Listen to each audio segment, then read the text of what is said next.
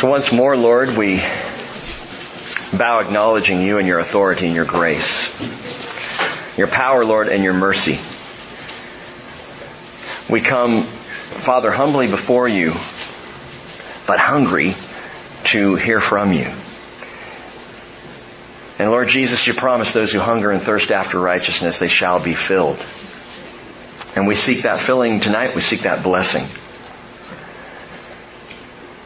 We pray that you'll work deep in our hearts and in our minds, and that this will be, Father, uh, a planting of seed that will bear fruit. May we be open to your truth and receive it as you intend it, Father. In Jesus' name, amen. Haggai, the prophet, five motivational messages were spoken by this prophet. So we began on Sunday five messages across two very quick, very short, very brief chapters over a brief period of time, three months, 14 days if you add it up from the first to the last message. The last two messages happen on the same day. We'll get there, uh, Lord willing, tonight. So again, by way of reminder, on the first of Elul, 520 BC, the first message came, a message of conflict of interest. The conflict of man's interest versus God's interest, that great conflict that is epic, that has gone on throughout history. And the question being, are we going to set ourselves about the interests of God, what He desires, or are we going to set ourselves about our own interests? That would solve an awful lot of problems on earth if we would just align with Him. Three weeks later, on the 24th of Elul, September, the confirmation of His presence. He just said four words, I am with you. And that is the second message. But it's a message that stands alone. It was given specifically by itself to the people through Haggai, the Lord wanting it to be absolutely clear. Not a long message. Just those four words, I am with you, the confirmation of His presence. And then finally on the 21st of Tishri, which would be October, the coming of glory. But just when you thought it was safe to go on to the next message in Haggai, there's more we need to consider tonight. So, picking up with message number three, the coming of glory. And if you're outlining this, just stay right with the outline. Message number three, the coming of glory. Chapter 2, verse 1. On the 21st of the seventh month, the word of the Lord came by Haggai the prophet saying, Speak now to Zerubbabel, the son of Shealtiel, governor of Judah, and to Joshua, the son of Jehozadak, the high priest, and to the remnant of the people, saying, Who is left among you who saw this temple in its former glory? How do you see it now? Does it not seem to you like nothing in comparison? I read over that again after Sunday, and the thought struck me. Why?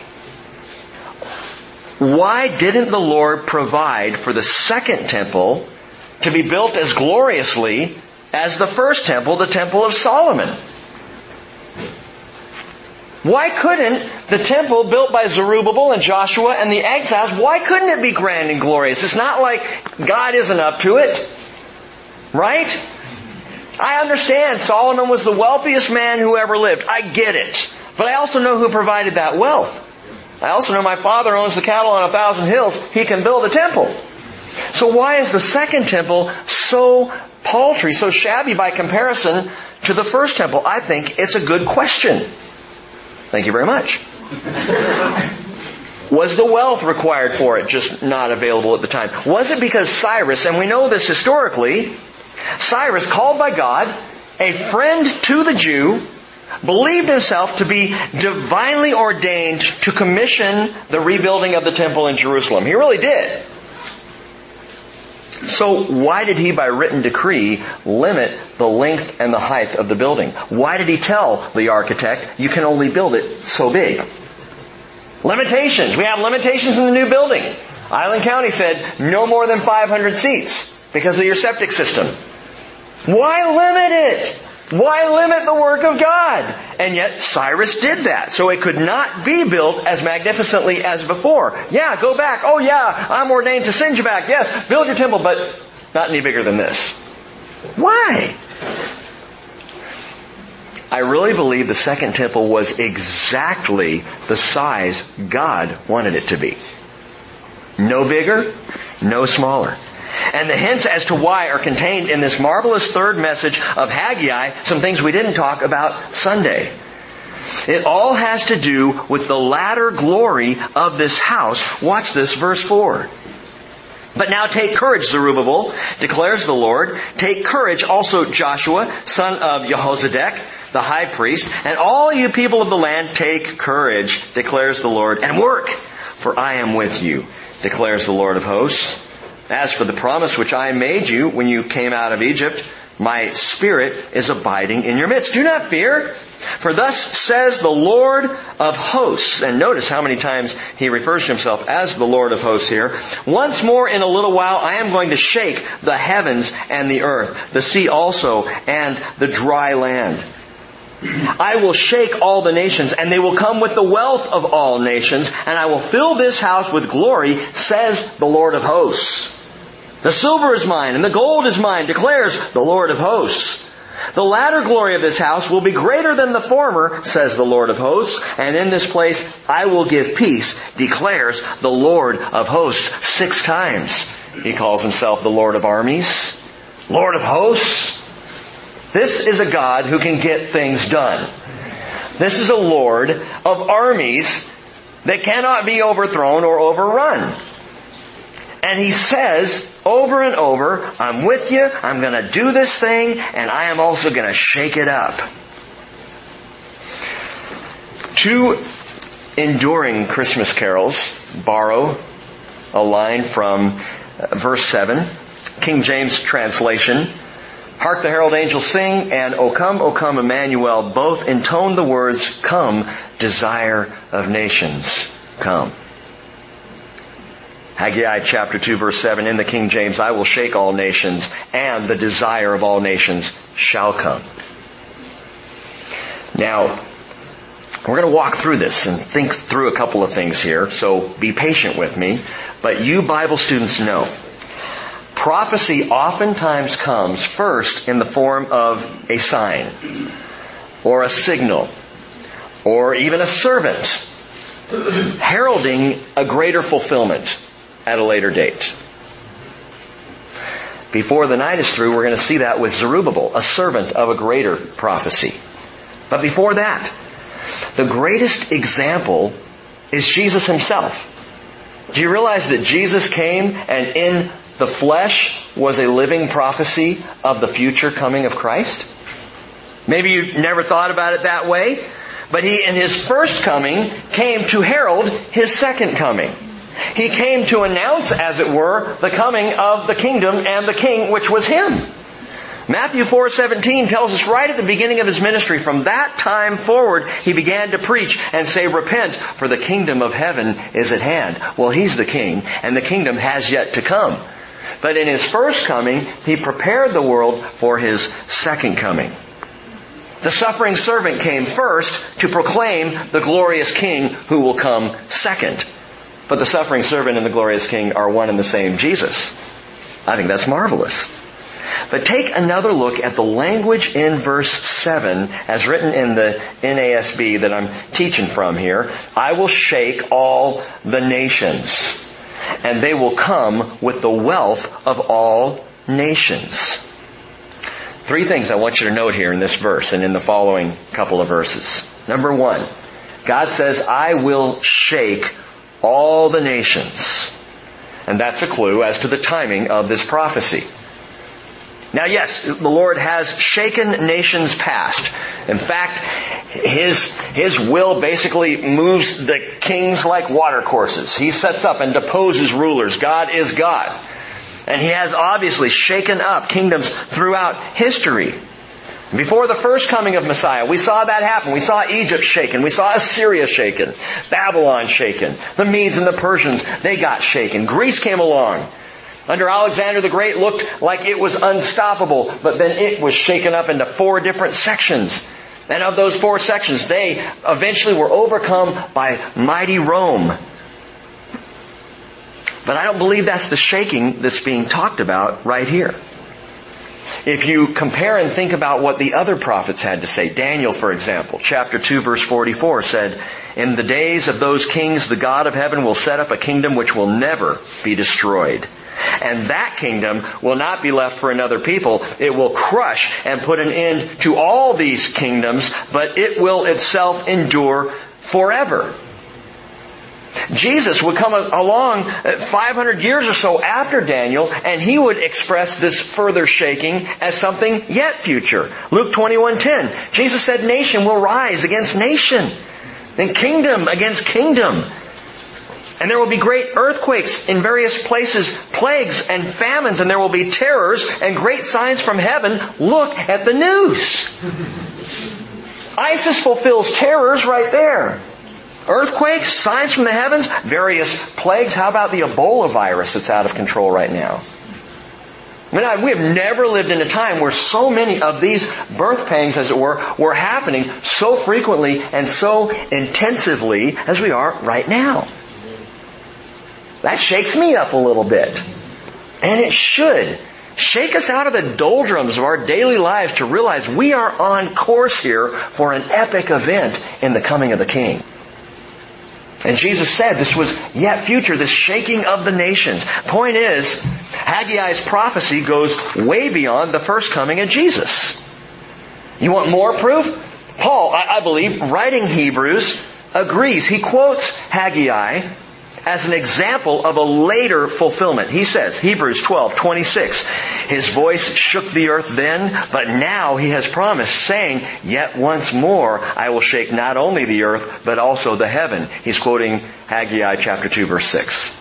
This expression, yet once more, denotes the removing of those things which can be shaken as of created things, so that those things which cannot be shaken may remain. Therefore, since we receive a kingdom which cannot be shaken, let us show gratitude by which we may offer to God an acceptable service with reverence and awe. So the Bible clearly reveals a final shaking yet to come, and even in the words of Haggai when he says, once more in a little while I am going to shake the heavens and the earth, verse 6, the sea also and the dry land, I'm going to shake all the nations. But then it says, and they will come with the wealth of all nations. And it's one of those situations where if you're used to the Christmas carol and you come to the NSB and read it, you might not even realize it's the same line. Wait a minute, come desire of nations come is not what this says. It says they will come with the wealth of all nations. And perhaps you, like me, from time to time get frustrated with our translators. Can't you guys just get together and make it all work? The NASB translation uh, obviously is different, and so the King James version implies that the desire of nations will come, whereas the NASB implies that the wealth of all nations will be brought. So, which one's right? And why do the NASB mess up my Christmas carols like that? They point out that the very next verse, God says, the silver is mine and the gold is mine. And using verse 8 for the context, they say it's the nations bringing their wealth to Jerusalem, bringing their wealth to the future glorious temple. Hmm. A temple greater than Solomon's. A temple verified by Ezekiel as being amazing beyond any comparison the word, that which is desirable, they will come with the wealth of all nations or the desire of all nations come, depending on the translation. The word is chemdah in the Hebrew, and it means that which is desirable or treasured. Well, the desire of all nations is desirable. You know, Jesus is treasured, absolutely. And yet, the idea of the nations bringing their treasures up to Jerusalem, well, that, that makes sense too. So again, is it the wealth of all nations brought in, or is it the desire of nations who comes? Because those are two very unique things. Neither idea is unbiblical. Both work. This is one of those rare instances where I'm not going to pick one over the other. I'm just going to say, hey, sing your carols or read the NASB and be happy. because both of them are biblical concepts, both are doctrinally sound. The nations will bring their wealth to the temple. Isaiah chapter 60 verse 5. Then you will see and be radiant and your heart will thrill and rejoice because the abundance of the sea will be turned to you. The wealth of the nations will come to you. Isaiah 60 verse 11. Your gates will be open continually, speaking of Jerusalem. They will not be closed day or night, so that men may bring to you the wealth of the nations with their kings led in procession. So the wealth of the nations will be brought up to the temple. It fits. It works. It's doctrinally sound. The desire of all nations, however, will also come. And he will be the desire of all nations. And for this, I want to ask you to turn over to Romans chapter 15. Romans 15.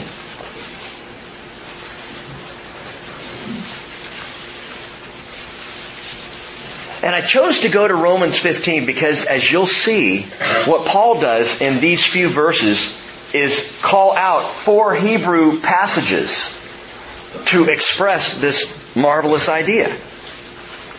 We'll start in verse 7 of Romans 15. Paul writes, Therefore accept one another just as Christ also accepted us to the glory of God. Well, that's just a good word right there. If you're having trouble, especially with a Christian brother or sister, trouble accepting them, trouble loving them, trouble showing grace to them, go right here and accept one another as Christ accepted us. How is that? In our flaws, in our sins. While we were yet sinners, Christ died for us. Not cleaned up and looking good and, and, and our lives together. No. In our mess. One of the staff said today, I love this. Uh, if, if I didn't have a mess, I wouldn't have a message. It's because of the mess I have a message. Romans 15 verse 8, For I say that Christ has become a servant to the circumcision, that is to the Jewish people, on behalf of the truth of God to confirm the promises given to the fathers. And verse 9, for the Gentiles to glorify God for His mercy. When you see the word Gentiles written, you might as well, in parentheses, write right next to it, nations. Because the Hebrew translation would be nations. And in fact, the next four verses that Paul is going to point out, in each and every one, the word translated here in the Greek Gentiles is in the Hebrew nations. It's goyim. The goy, the nations. Check this out and for the Gentiles, the nations, to glorify God for His mercy, as it is written, Therefore I will give praise to you among the Gentiles, nations. This is Psalm 1849. And I will sing your name. Again he says, Rejoice, O nations, with His people. Deuteronomy 32, verse 43. And again, praise the Lord, all you nations, Psalm 117 verse 1, and let all the peoples praise Him. And again Isaiah says, There shall come the root of Jesse, and he who arises to rule over the nations, in him shall the nations hope. Isaiah 11 verse 10. So you tell me, will the desire of nations come? Absolutely. Paul takes from the Hebrew prophets and declares Christ the desire of nations. So, it's wonderful. You can take it either way. The nations are going to bring their wealth in, and the desire of nations will come. And you can read the NASB or the King James, and Jesus will be equally pleased, I believe.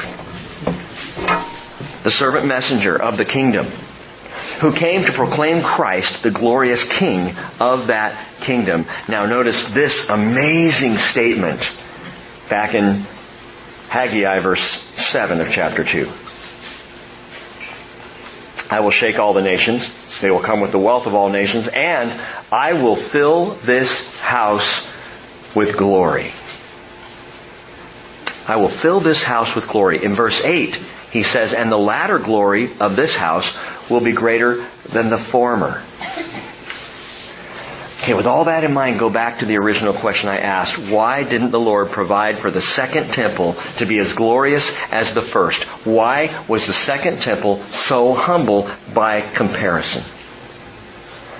And I believe it's because in the second temple, not, not Herod's ostentatious religious offering, but in Zerubbabel's second temple, that humble structure, we see Jesus in his first coming. God would limit the temple, the second temple, as a portrait of the humble beginning, the humble servant, his son Jesus, coming into the world. In John chapter 2 verse 19, Jesus said to them, destroy this temple and in three days I will raise it up. And the Jews said, it took 46 years to build this temple and you will raise it up in three days? But he was speaking of the temple of his body, which much more resembled the temple that Zerubbabel built than the ugly thing that Herod built. Ugly, I thought it was glorious.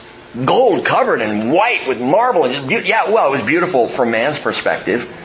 But it was all false religion. It was all external. It was Herod trying to buy his way into the hearts of the Jewish people. And it was Pharisees and priests and scribes of the day looking on the marvel of their temple and thinking that they were untouchable yet again. But Zerubbabel's temple, that humble structure, much more like Jesus in his first coming. The first temple in all its Solomonic glory, we could say pictures Christ in his second coming.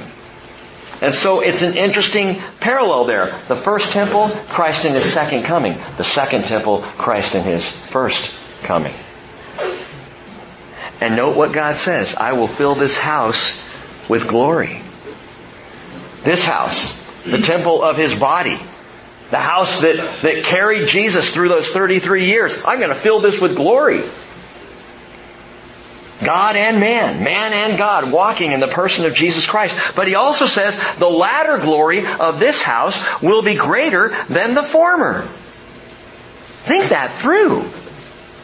Christ was born humbly in a manger, meek in human flesh, yet he was filled with glory. So much that it could not be held down in the transfiguration. He, for a moment there, was seen in his glory by the apostles, which is why John said, we saw his glory. Glorious as the only begotten of the Father, full of grace and truth. God among us. But we also know, at least from a human perspective, the latter glory of Christ will be astounded, uninhibited by human flesh. That we will look at Him and we will be blown away. We'll see Him as He is. John did. Not just on the Mount of Transfiguration, but in the Revelation, I turned to see the voice that was speaking with me. Revelation 1 verse 12. And having turned, I saw seven golden lampstands, and in the middle of the lampstands, I saw one like a son of man, clothed in a robe reaching to his feet, girded across his chest with a golden sash. His head and his hair were white like white wool, like snow. His eyes were like a flame of fire. His feet were like burnished bronze when it's been made to glow in a furnace. His voice was like the sound of many waters. In his right hand he held seven stars. Anyone try to do that? It's not easy. Seven stars. And out of his mouth came a sharp two-edged sword and his face was like the sun shining in its strength. Come, desire of nations, come. And in his second coming, he will be absolutely 100% glorious. Kind of like the first temple. And yet the second, like him in his first coming. Message number four. Message number four picks up now in verse 10. And I'm sure there are more truths that you can mine. And I would encourage you, I always would encourage you to go back and reread and rethink what we've talked about. Not just reading ahead, but, but reading back because you will find things that I completely missed. The Lord's going to point out stuff show you things, reveal things, it's always wise to go back and rethink what we've already studied. But message number four going on, in verse 10, message number four is what I would call the cause and effect. The cause and effect. Verse 10. On the 24th of the ninth month, in the second year of Darius, the word of the Lord came to Haggai the prophet. So this is now Kislev, the November-December time frame. Still that same year, 520 BC. And the word came to Haggai the prophet from the Lord saying, Thus says the Lord of hosts. There he is again. Ask now for the priest, the priest for a ruling. If a man carries holy meat in the fold or in the wing, literally, of his garment, and it, and he touches bread with this fold, or cooked food, wine, oil, or any other food, will it become holy? Okay, so the question is if you've got something holy that you're hanging on to and it happens to rub up against some other object or food or item, will that object or food or item automatically become holy? And the priests answered, no. Which is, you know, not a typical answer for a lawyer. One word. No. I'm like, I want my money back because that's really not a full, can you at least write a thousand page document to explain what you mean? No, it won't become holy. Verse 13. Then Haggai said, if one who is unclean from a corpse touches any of these, will the latter become unclean? And the priest answered, it will become unclean. What's going on here? Well, Deuteronomy 17 verses 8 and 9 prescribe the priests as the legal minds of the day. They were the lawyers. They were the legal think tank because Torah was the law. And so the priests knew the law, and if questions of the law came up, or if there were legal issues, it was all bound to Torah. So you go to the priest, you ask the priest. This is interesting because Haggai goes to the priest for this legal counsel, and there are two kind of obvious things. If you're carrying something holy and you bump something or someone or some item, does it become holy? Of course not. But if you are unholy, if you are unclean, and you touch someone or something or some item, it does become unclean. And what that tells us is that sin is transferable, righteousness is not. Sin is easily transferable. Think about it. If I'm sick, can I give it to you? Sure. If I'm well, can I give it to you? Hey, I'm feeling pretty good today. Come on, hang out with me. Maybe you'll get well too. It doesn't work that way. Illness and disease easily transfer. Wellness does not. And the same is sin, same is true with, with sin and righteousness. And then verse 14, Haggai said, so is this people. And so is this nation before me, declares the Lord. And so is every work of their hands. And what they offer there is unclean clean. God's very serious, very simple, but very serious point to the people is that if you are unclean, your ritual sacrifices cannot make you holy. You can't just become holy because you do a holy thing. Holiness is not transferable. Righteousness doesn't rub off. Growing up in a Christian home doesn't coat you with anti-sin coating that just makes sin slide right off. Going to church does not transmit holiness to you. Hey, it's a good thing. Being raised in a Christian home, praise the Lord if you were, that's a good thing. Being around righteousness, again, a good thing. But none of this transmits holiness. Hanging out with Christians doesn't wash away sin. What can wash away my sin? What can make me whole again? Oh, precious is the flow that makes me white as snow. No other fount I know. Nothing but the blood of Jesus. But what God is pointing out here, something that God knows that the people have yet to understand, and that's that only the broken and the contrite of heart will come to Jesus for cleansing. Only those who are repentant are going to come. The blood will cleanse anybody. As John wrote, His blood, which is the propitiation for the whole world. If you'll have it, if you'll come to Him for it, which is such a simple act. David understood this. Psalm 51 verse 16, you do not delight in sacrifice, otherwise I would give it. You are not pleased with burnt offering. The sacrifices of God are a broken spirit, a broken and contrite heart. Oh God, you will not despise. By your favor, David prays, do good to Zion. And check this out. He also says, build the walls of Jerusalem. It's almost prophetic. Verse 15. But now, do consider from this day onward, before one stone was placed on another in the temple of the Lord. From that time, when one came to a grain heap of 20 measures, there would be only 10. And when one came to a wine vat to draw 50 measures, there would only be 20. I smote you and every work of your hands with blasting wind, mildew, and hail, yet you did not come back to me, declares the Lord.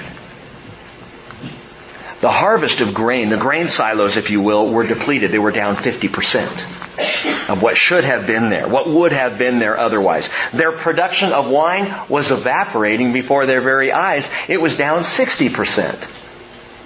They come to the vats to draw, and where'd the wine go? of course, husbands and wives are looking at each other. God is once again pointing out the cause and effect of their disobedience. And the effect was obvious. But the people were either ignorant of or they were ignoring the cause. The cause for their lack of production in their lives, their lack of fruit in their lives, the cause was the Lord. Trying to get their attention. And as we've talked about many times recently, especially going through the minor prophets, what is God doing in the world today, in America today, in Oak Harbor and Anacortes today, in the church today? What's He doing to get our attention that we're ignoring? I really wonder how many events, how many happenings are going on all around us and we're just like, hey, you know, ignorant of them. And I really believe for, for you, and I know y'all, for this fellowship, I really believe if we're missing something, we're just ignorant. No offense. Put myself at the top of that ignorant heap.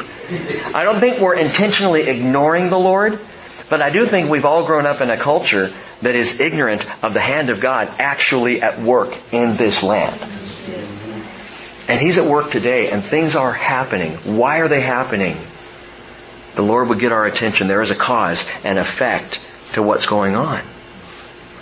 And what he's telling them in this message is no amount of your ritual sacrifice is going to fix the problem. They're still going up to the altar. Remember when they first came back to the land, the altar was built on the Temple Mount.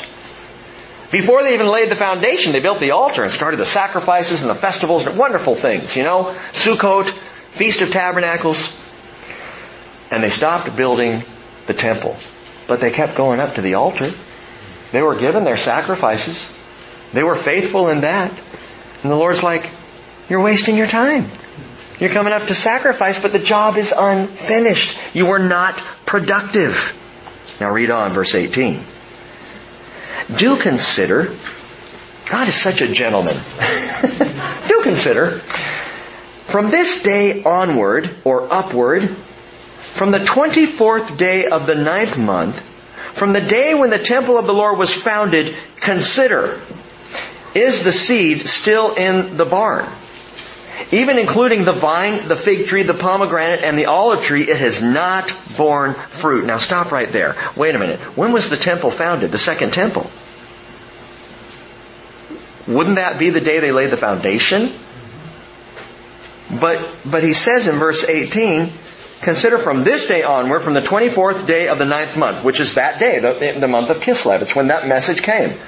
Consider from this day, and then he said, from the day when the temple of the Lord was founded.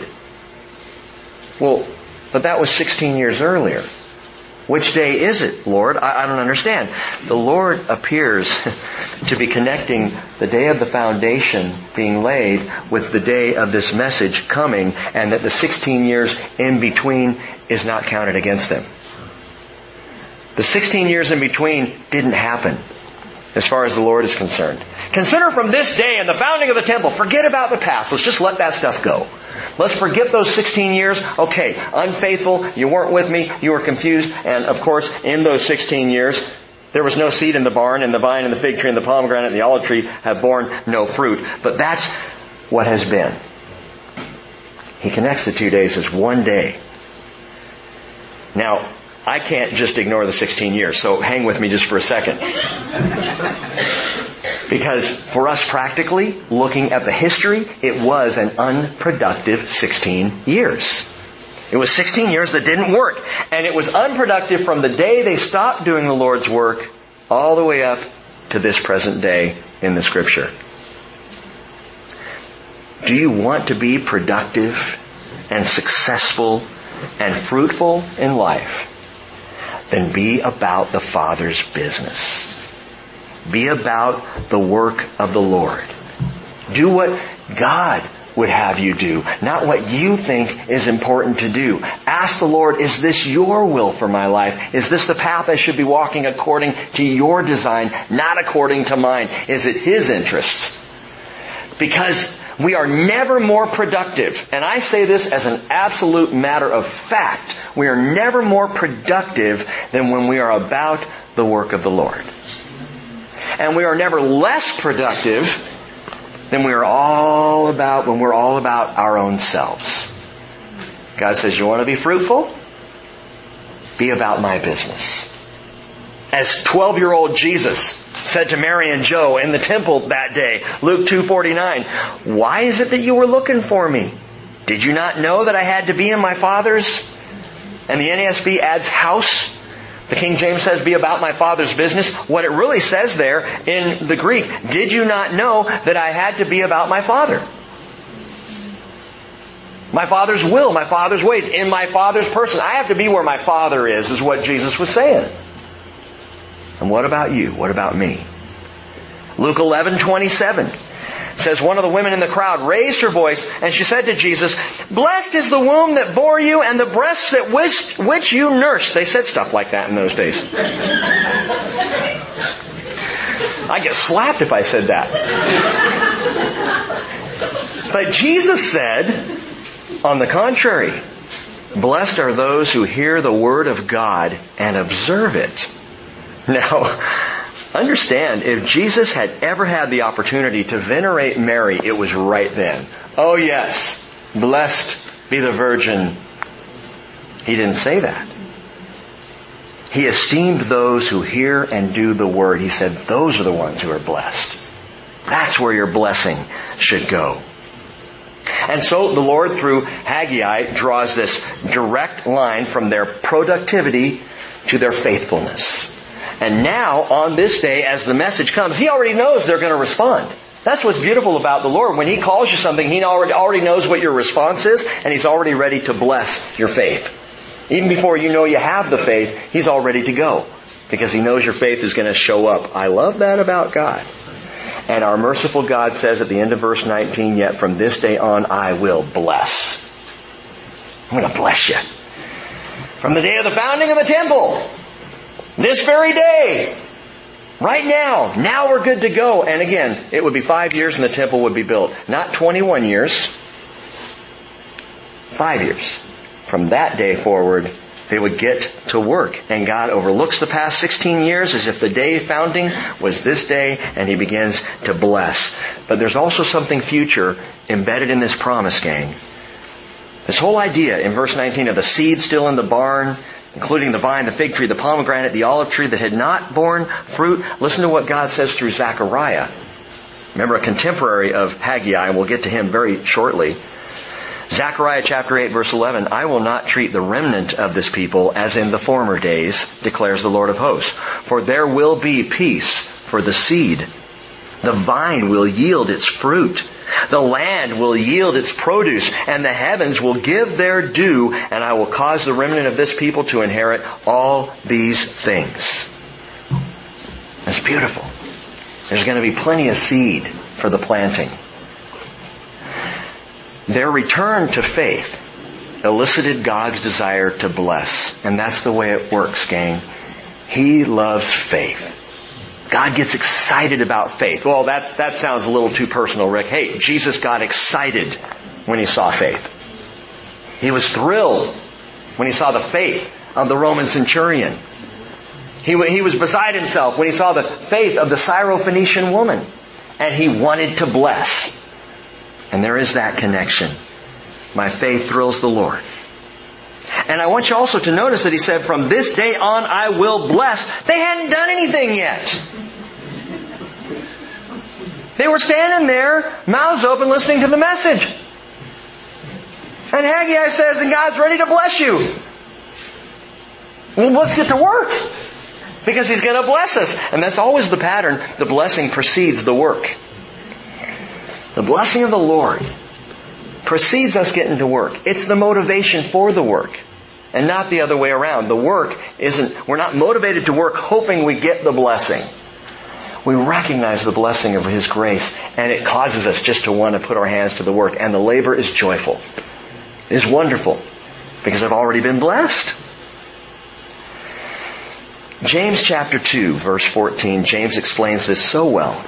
Tragically, people in the church over the years have used it as a point of debate. It was never meant to be. James says, what use is it, my brethren, if someone says he has faith but has no works? Can that faith save him? If a brother or sister is without clothing and in need of daily food, and one of you says to them, go in peace, be warmed and be filled, and yet you do not give them what's necessary for their body, what use is that? And James says, even so, faith, if it has no works, is dead being by itself.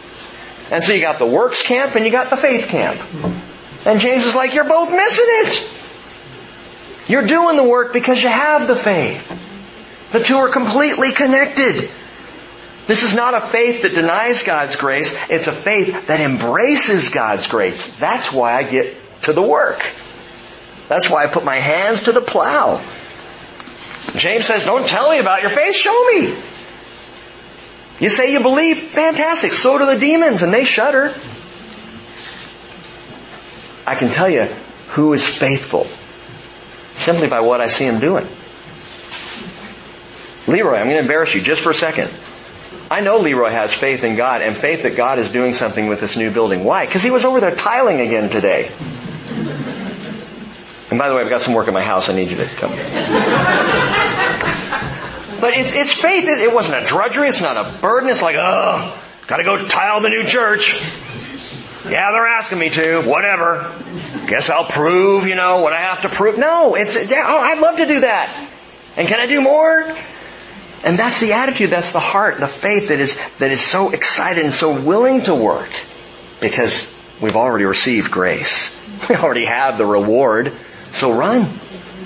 Run with anticipation. By the way, one other thing, when I first read this, this, this first sentence of verse 19 really jumped out at me. Is the seed still in the barn? I read that out loud as I often do as I'm going through a passage. I read, is the seed still in the barn? And loud and clear I heard the Lord. No. What do you mean, Lord? And then I had to go reread this because the context and what he was saying to the people is different than what he was saying to me. Is the seed still in the barn? Bridge Fellowship, hear me loud and clear. The seed is no longer in this barn.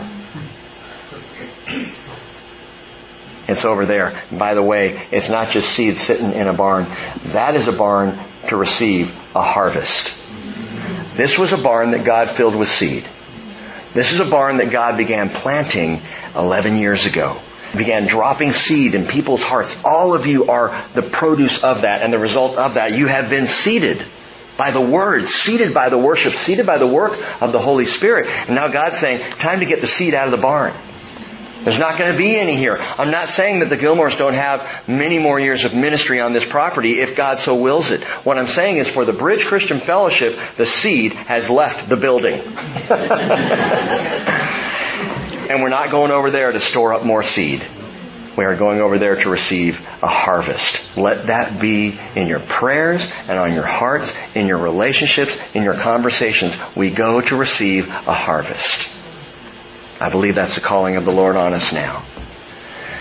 Alright, the last message of Haggai, which came later that same day, is the only one of the five messages that is not to Zerubbabel, Joshua, and the remnant of this people.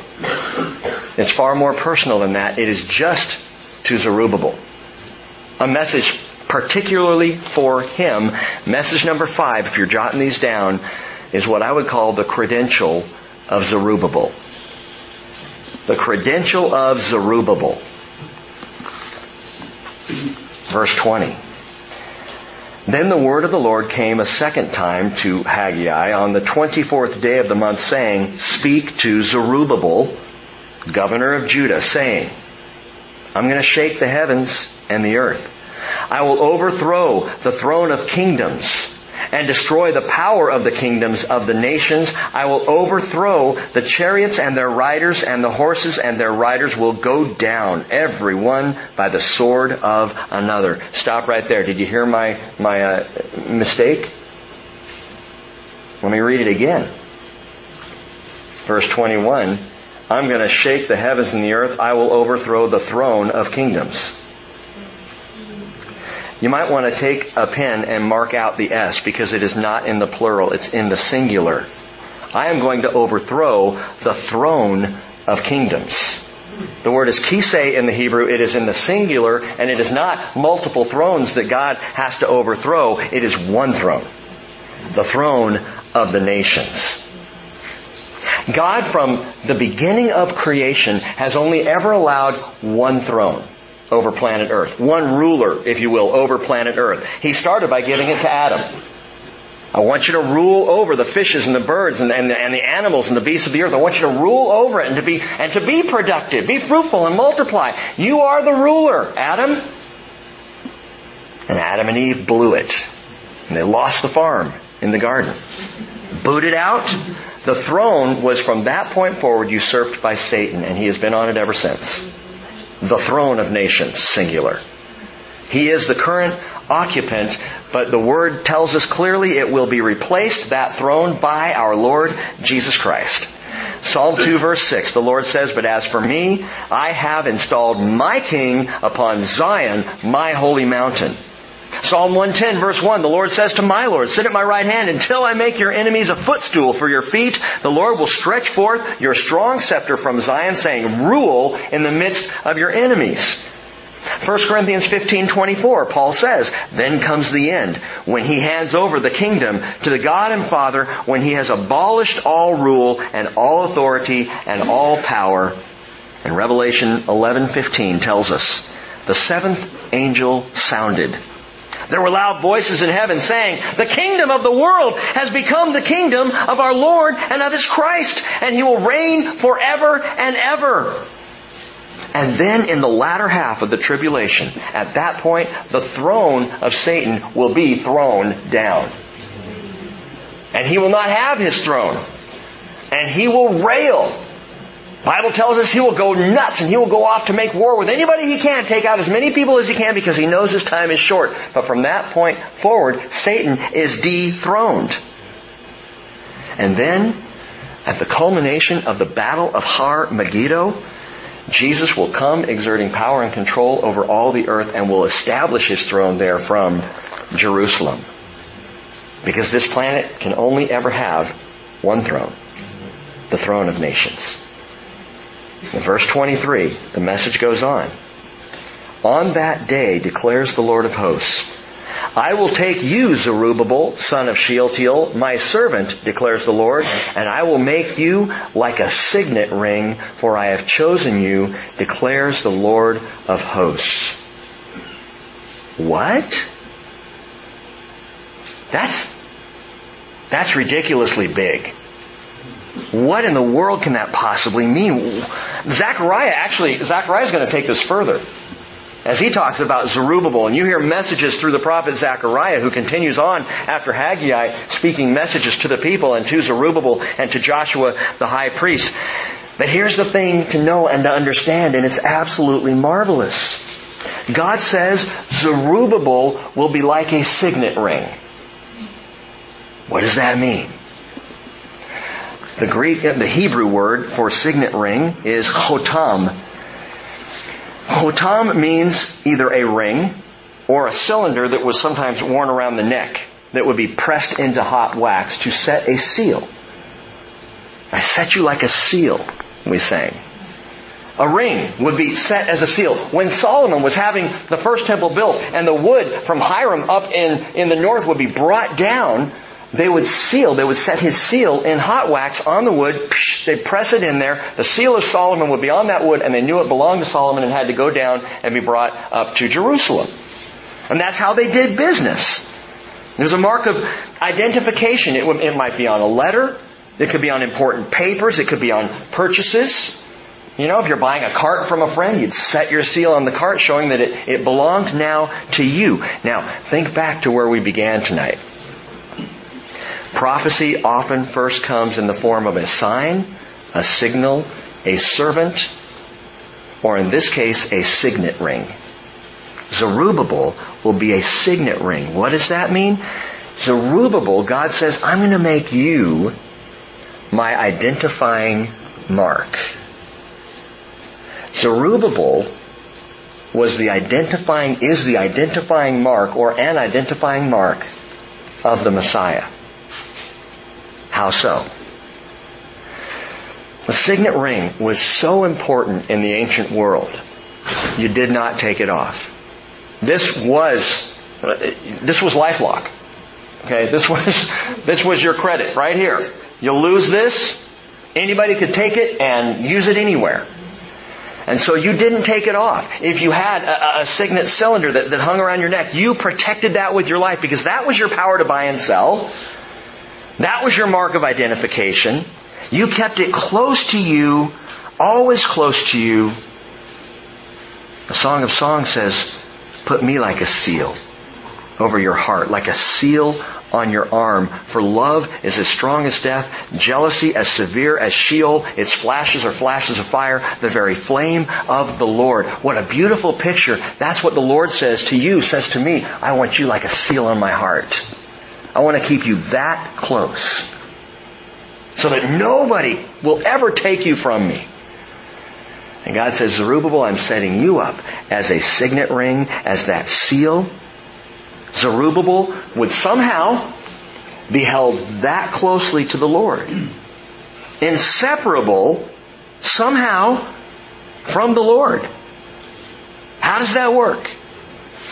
Zerubbabel was a descendant in the direct line of David. Which is marvelous because that makes him a legitimate governor of the returning exiles. He actually could have risen to the throne. He was in that line of Judah, but there's more. You see, after the book of Zechariah, in scripture, we will only hear Zerubbabel's name two more times. Just twice. But the use of his name both times is in the exact same context, get this, as a credential of the coming Christ. As an identifier of the coming Messiah. Again, Rick, how so? I'm leading you guys along here on purpose. Zerubbabel, Zerubbabel is the very last person to stand, both in the genetic bloodline of Mary and in the official legal line of Joseph in the genealogy of Jesus Christ. He is the identifying mark in Jesus' genealogy that Jesus is the Messiah. Listen to this. Matthew chapter 1 verse 12. After the deportation to Babylon, Jeconiah became the father of Shealtiel. And Shealtiel, the father of Zerubbabel. Now that is the, the Joseph line. Luke 3.27, the son of Johanan, the son of Rhesa, the son of Zerubbabel, the son of Shealtiel, the son of Neri. Uh, that is the, the Mary line. One is the Solomonic line. The other one is the Natanic line, or the line of Nathan, both sons of David. Zerubbabel's name is in both lines. How? I mean, that, that just kind of seems weird. Understand that what this means is that Zerubbabel is inseparably, inseparably bound to the Messiah. He is the signet ring of Messiah because he's in both bloodlines coming up to the birth of Jesus. And I can't fully explain to you how that's possible because the Bible doesn't tell us. I, I can tell you that 1 Chronicles 3.19 makes it clear that Shealtiel, his father, is actually his grandfather. And that there's something in between Shealtiel, who had sons, and then Zerubbabel is born somewhere in there as grandson of Shealtiel. On one of the two lines, he's blood born. On the other line, most likely, and again, we have no specific scripture pointing to this, but the only thing we can do is guess he must have been adopted into the other line. So that his name is blood right in one line and adopted into the next, but his name, because God proclaimed it would be, shows up in both genealogical lines leading up to the Messiah. You're a signet ring for me. You are a sign, a symbol. You are a servant of the coming Messiah. And gang, what's amazing about this is Zerubbabel's greatest contribution in all of history is not as the builder of the second temple. And it is not as the, the governor of the exiles. His greatest contribution is Zerubbabel is a signet ring of the Christ. an identifying credential of the coming Messiah. Who knew? How about you? Will your contribution in this life, in this world, what, what will you be known for? Will it be you're a builder? A leader of people? A governor of sorts? How about simply being known as an identifier of Jesus Christ? And in that way, you and I can be just like Zerubbabel, signet rings of the Lord. People whose lives are about identifying Jesus for those who are lost. Identifying Jesus. That's our calling. Ephesians chapter 1 verse 13, Paul writes, In him you also, after listening to the message of the truth, the gospel of your salvation, having also believed, you were sealed in him with the Holy Spirit of promise, who is given as a pledge of our inheritance with a view to the redemption of God's own possession to the praise of His glory. May we, like Zerubbabel, identify Jesus in this world. Amen? Amen. Let's bow and pray. Lord Jesus, what a wonder you are. Father, how immaculately you laid all of this out. And once again, I am stunned to silence before the, the power of your prophecy. But somehow you worked it out for this man to stand on both lines, to be named in both places, the last one named. Truly an identifying mark of Messiah. And we praise you for this. And we thank you for revealing it to us this night. And we humbly ask, Lord, would you give us that same task as you gave Zerubbabel? Give us voice to the Christ. Make us, Lord, identifiers of Jesus in this lost world. May we be heard even as we speak your name, Lord Jesus. I ask for opportunity, divine appointments, relationships, Father, through which we can speak the truth, through which we can talk about Jesus. And it's you we honor tonight. And we thank you for your word, Lord Jesus. We pray in Jesus' name. Amen.